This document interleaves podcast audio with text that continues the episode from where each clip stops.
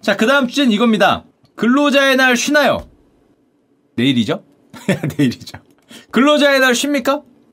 이걸 제가 왜 갖고 왔냐 하면 거짓 하나 없이 우리 회사 막내 직원이 물어봤어요. 저희 혹시 월요일이 휴일인가요? 근데 그 위에 팀장이라 썼지만 약간 사수. 사수가 알아맞혀 보세요. 이렇게 했어요. 그때 막내가 아 너무 어려워요라고 보냈습니다. 자 막내가 98년생이에요. 98년생. 진짜 막내죠. 근로자의 날에 쉬나요? 야 두근두근하는 마음으로 물어봤는데 이제 사수가 알아맞혀 보라고 퀴즈를 냈습니다. 자 여러분들은 어떻게 대답해야 됩니까? 이 친구 사회생활 잘해. 대답 기가 막히게 했구만. 1번 당연히 쉬는 거 아닌가요? 말 잘못하면은 어 뭐라 뭐라고 한 소리 듣죠. 자네가 사회생활을 못했구만. 아니면 그딴 걸 왜 궁금해 라고 얘기할 수 있는데 그게 아니었고요. 당연히 일해야죠. 그러면은 진짜 일할 수 있습니다. 진짜 일할 수 있기 때문에 1번도 아니고 2번도 아닌 애매한 그 사수한테 책임을 넘기는 너무 어려워요. 자네 사회생활 좀 해봤구만. 너무 어려워. 알아서 얘기해주세요라는 이렇게 짐을 넘기는 그런 교묘한 답변을 한 톡인데요. 물론 당연하겠지만 근로자의 날이기 때문에 슈카 친구들은 당연히 쉽니다. 당연히 쉬죠. 근로자 날이니까 당연히 쉬는데 어, 슈카 친구들 같은 좋아요 중소기업은 당연히 쉬는데 그 사장은 안 쉽니다. 대표는 안 쉬어요. 야, 이 문제가 있어. 아, 문제가 있어요. 문제가 있어요. 월요일 날 영상 올려야 돼. 쉴 수가 없어. 이게 말이 돼. 유튜브 알고리즘은 근로자의 날도 없나? 그 AI의 날 뭐 이런 거 해서 AI 셧다운 좀 해야 돼 하루. 아 진짜로. 아 뭔 놈의 근로자의 날이 없어. 아, AI도 쉬어야지. 뭐 안 쉬어. 이거 네가 안 쉬면 내가 못 쉬잖아. 이거 조금 이따 나오지만 다시 한번 우리가 그 노동운동을 해서 AI도 셧다운을 해라. 일주일에 하루는. 대형마트에서 쉬던데 유튜브는 왜 안 쉬어? 쉬어야지. 다 같이 쉬어야 나도 쉬지. 올리고 싶었는데 어쩔 수 없이. 뭐 그, 그렇게 돼야 되는데. 이거 씨, 노동운동 할 때 이거 AI가 그때는 없었기 때문에 얘네가 안 쉬어서 대표는 쉬지 못하는. 그래서 쉬세요라고 보냈더니 우리 친구들이 직원들이 찬사를 보내주시더라고요. 요렇게 이거 진짜 누가 찍어서 보내줬습니다. 자기가 손으로 써서. 행복과 돈이 넘치는 슈카 친구들 하면서 쉰다고 근로자다 쉰다고 이렇게 하하 웃으면서 보내던데 돈이 넘치는이 뭐야 이것들이 버카를 손에 쥐더니 어 지난번에 과자를 두 박스를 사오더라 어째 니들이 과자를 사둘 때부터 내가 알아봤어. 이상한 라면 박스를 두 개 들고 오길래 야 니들이 라면 그렇게 많이 먹어? 아니래. 뭐야? 하고 열어봤더니 그 안에 과자를 꽉 채워서 두 개를 산처럼 이렇게 싸놓고 거기서 하나씩 꺼내 먹고 있죠. 버카를 좀 줬더니 요런 요런 요런 요런 좀 문제가 있는데 하여튼 뭐 요거를 보내왔습니다. 실제로 보내온 거고요. 사진으로. 실제로 보내왔습니다. 자 그럼 돌아오면 5월 1일 근로자의 날은 당연히 달력상에서는 빨간 날이 아닙니다. 저 국경일은 아니에요. 모두가 쉬는 국경일은 아니죠. 법정 공휴일이라고 할 수는 없는데 우리 회사도 쉬나라고 궁금하신 분들이 꽤 계실 것 같습니다. 특히 이제 막내 같은 경우에 1963년 근로자의 날 제정에 관한 법률이 제정이 되고 근로자의 날을 이제 다 쉬는데 그 날은 근로자들의 노고를 위로하거나 근로조건과 환경 개선을 위해서 근로자들의 의지를 표명하는 날 이거죠.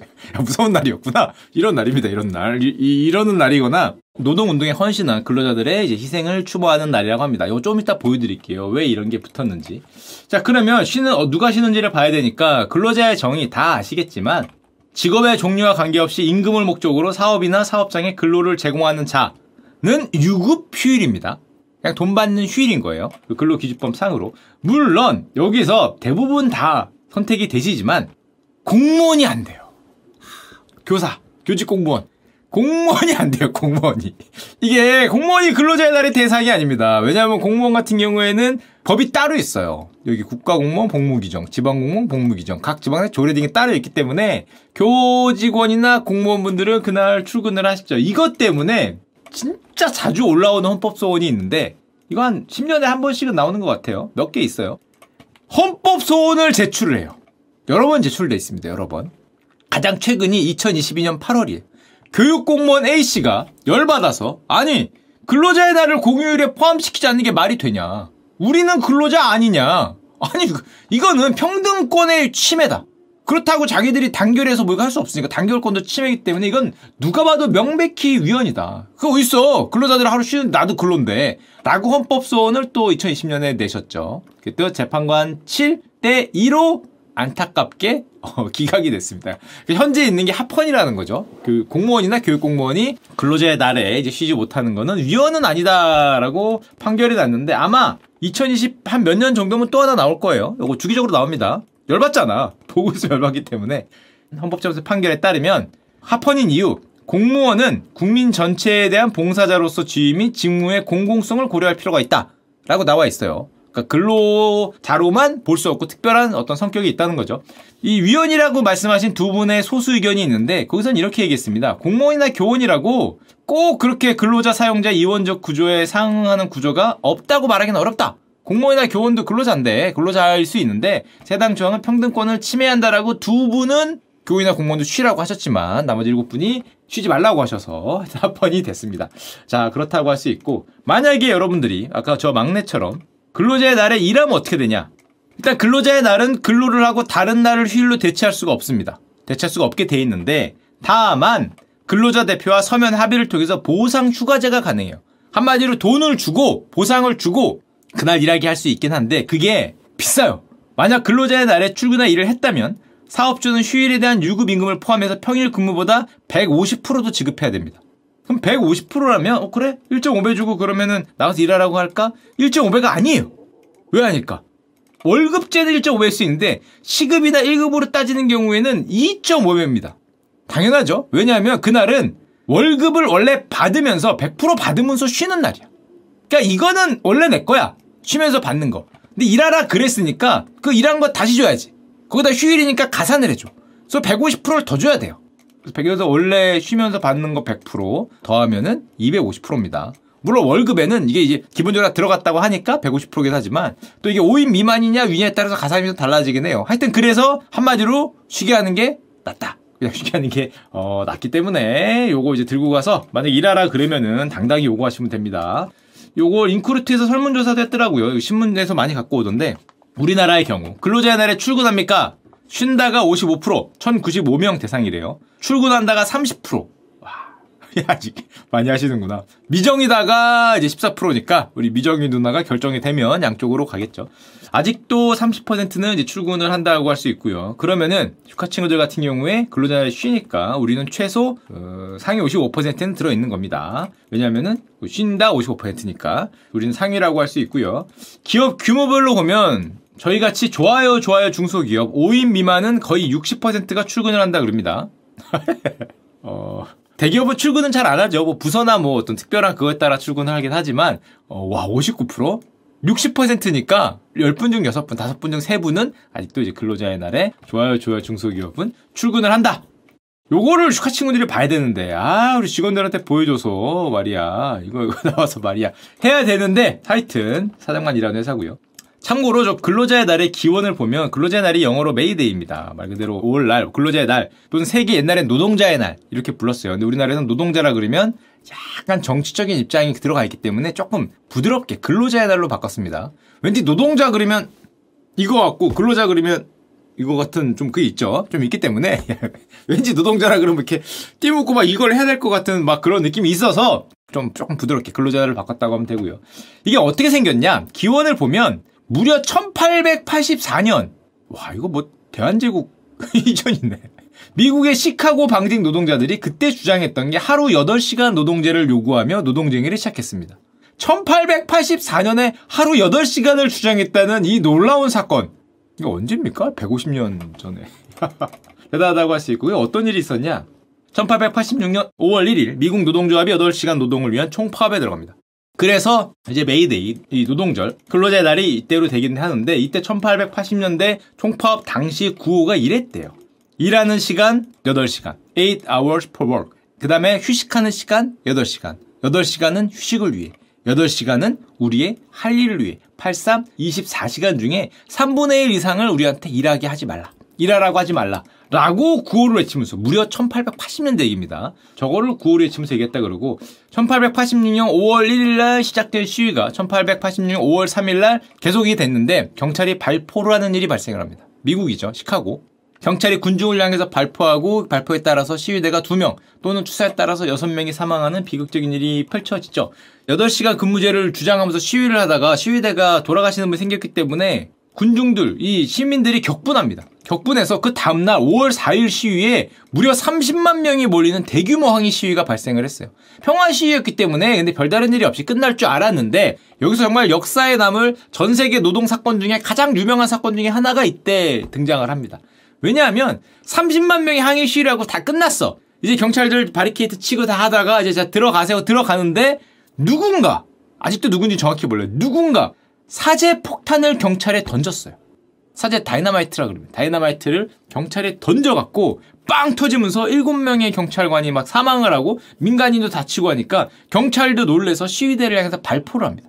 서로 폭탄 던지고 발포한 일이 일어나면서 경찰관 7명, 민간인 최소 4명, 그리고 수백 명이 부상해서 놀라서 막 흩어져서 도망가니까 서로 밟고 밟히면서 막 사방에 사람들 널브러 누워 있고 하는 이런 참사가 발생이 됐는데 이게 헤이마켓 충돌, 헤이마켓 참사라 그러는데 헤이마켓 충돌 사건이라고 부르는데 또 문제는 안 그래도 참사가 발생이 됐는데 정부가 이거를 강력하게 대처를 해요. 어떻게 대처를 했냐? 시위 주도자 7명을 잡은 다음에 이거 아나키스트라고 부릅니다. 총 8명을 범인으로 체포했는데 물론 범인들 중에 6명은 현장에 없었다고 주장을 했습니다. 하지만 재판까지 간 다음에 이 시위 주도자 8명 중에 7명이 사형 판결을 받아요. 한 명은 징역 15년을 선고받습니다. 이 중에 7명 중에 2명은 종신형이 됐고 한 명은 사형 이전 감옥에서 자살을 했습니다. 그래서 남은 4명이 이 사형 판결 나온 지 1년도 안 돼서 1887년 11월 11일 날 교수형에 처해지는 사건이 발생을 합니다. 이게 바로 이 그림에서 나온 건데요. 이 4명에 대한 8시간 근무제를 주장하라고 물론 아나키스트라고 하는데 8시간 근로제를 주장하다가 어떻게 보면은 사형 집행을 받은 거니까 또 이들은 또 무죄를 자기들이 던진 게 아니라고 주장을 했고 범인은 끝까지 못 찾았는데 이 4명에 대한 사형 집행이 전 세계적으로 항의와 분노를 불러왔죠. 이들이 마지막 유언 같은 말을 이런 말을 남겼다 그래요. 목을 메고 목을 메고 이렇게 매달리니까 오늘 우리의 침묵이 당신이 내 목을 조르는 소리보다 더 강해질 날이 올 것이다. 결국에 여기서 얘기했던 8시간 근무제 뭐 이런 것들을 통과시킬 거다. 뭐 이렇게 얘기를 하고 이제 돌아가셨죠. 이 사형을 집행을 당했기 때문에 이 노동자들의 외침이 전 미국을 흔들게 됐고 하루 8시간 노동을 위한 대중의 압박이 점점 거세졌고 저 충돌 사건과 저 사형이 굉장히 사회에 충격을 주고 많은 사람들의 사회적 인식을 일깨웠죠. 노동에 대한. 그래서 1889년에 제2 인터내셔널 대회라는 노동운동 대회가 개최가 되고 이때 이걸 얘기하고 길게 얘기했는데 8시간 노동시간 쟁취를 성공한 미국 노동자들의 희생을 기억하자는 의미에서 5월 1일이 메이데이가 됐습니다. 노동자의 날이 됐죠. 그래서 지금까지도 우리가 이제 기념을 하고 있다고 보면 되고 요 1893년 사건 발생 후 6년 지난 다음에 그 무기형을 받았거나 아니면 감옥에 있던 사람들은 주지사가 특별 사면을 했습니다. 일리노이주 새로운 주지사 존 피터라고 등장을 하는데 옆에 있는 동상에 있는 분이에요. 이분이 그때까지 감옥에 있던 피고인들을 사면하고 사형을 선고한 재판을 일방적인 재판이다라고 비판을 하게 되죠. 그래서 지금까지도 아까 말씀드린 1886년 헤이마켓 충돌 사건, 헤이마켓 뭐, 뭐 비극, 헤이마켓 뭐 학살 뭐 이렇게도 불리는데 그 사건이 전 세계 노동 역사에 가장 큰 영향을 미친 사건으로 불리고 저도 못 가봤지만 미국 일리노이주의 포레스트 파크에 가면 지금도 이 헤이마켓 순교자라는 기념비가 있다고 하십니다. 이게 미국 내무부에서 현재 국립역사 유적지로 지정되어 있는 미국의 역사적인 장소죠. 유적지로 지정이 되는 그런 기념비가 있다고 하고요. 그래서 5월 1일이 근로자의 날이고 우리가 다 쉬는 날이 됐는데 미국은 9월에 쉽니다. 5월 1일이 근로자의 날이라면 메이데이. 왜 미국은 9월에 쉬냐? 5월 1일을 전 세계적으로 메이데이로 하니까 미국에서 파업이 너무 많이 일어나서 그날 파업과 시위가 너무 많이 발생하니까 좀 제끼고 전 세계적으로 할 때는 미국은 일을 하고 나중에 9월로 이동해서 잠잠하니까 좀 파업과 시위를 덜 하자 해서 미국은 9월이라고 합니다. 참고로 뭐 얘기 드릴 건 다 드렸는데 우리나라의 근로자의 날을 보면 놀랍게도 우리나라는 1923년 일제시대에도 메이데이 행사를 했다 그래요. 근로자의 날. 1958년 3월 10일 날 노동절이 되고요. 1963년 아까 보여드렸던 그 법률에 의해서 근로자의 날로 변경이 됩니다. 하지만 이제 94년에 날짜를 바꿔요. 3월 7일에서 5월 1일 메이데이로 하자. 그래서 5월 1일이 현재까지 우리가 있는 근로자의 날이 되고 저 이제 외국의 미국의 어떤 노동 운동의 획을 그은 사건이라고 할 수 있고 우리나라에도 있었죠. 우리나라에도 대한민국 노동 운동의 획을 그은 아름다운 청년 전태일 전태일 선생님이 이제 분신 사건 1948년생이니까 1970년에 돌아가셨으니까 22살이셨습니다. 22살에 다 알죠. 다 알죠. 몸에 이 기름을 껴얹고 기름을 껴얹고 휘발유를 껴얹고 이 노동운동을 위해서 이제 분신을 하셨는데 그때 외쳤던 게 이거라고 하죠. 근로기준법을 준수하라. 우리는 기계가 아니다. 일요일은 쉬게 하라. 노동자들을 혹사하지 말라. 내 죽음을 헛되이지 말라. 라고 외치고 돌아가셨는데 이 청년 전태일이 손편지를 요구했던 사항이 있다 그럽니다. 지금 보면 조금 어이가 없긴 해요. 미국은 1880년대에 하루 8시간을 얘기를 했는데 청년 전태일이 요구했던 사항은 이거라고 합니다. 지금 현재 하루 14시간 작업 시간을 갖고 있는데 단축하라. 10시간에서 12시간으로. 잠깐만. 이게 1970년대 얘기죠, 우리나라. 1960년대에서 1970년대 얘기인데, 저 나라는 1880년대 하루 8시간인데, 여기는 1일 10시간에서 12시간으로 줄여달라는 거죠. 14시간이 아니라. 와, 하루 14시간 미쳤다. 그리고 한 달 휴일이 2일인데, 그렇게 하지 말고, 일요일마다는 쉬게 해달라. 그러니까 한 달 휴일을 4일이나 5일. 지금처럼 주 6일로 해달라는 거죠. 지금은 주 7일인데. 한 달 휴일 2일.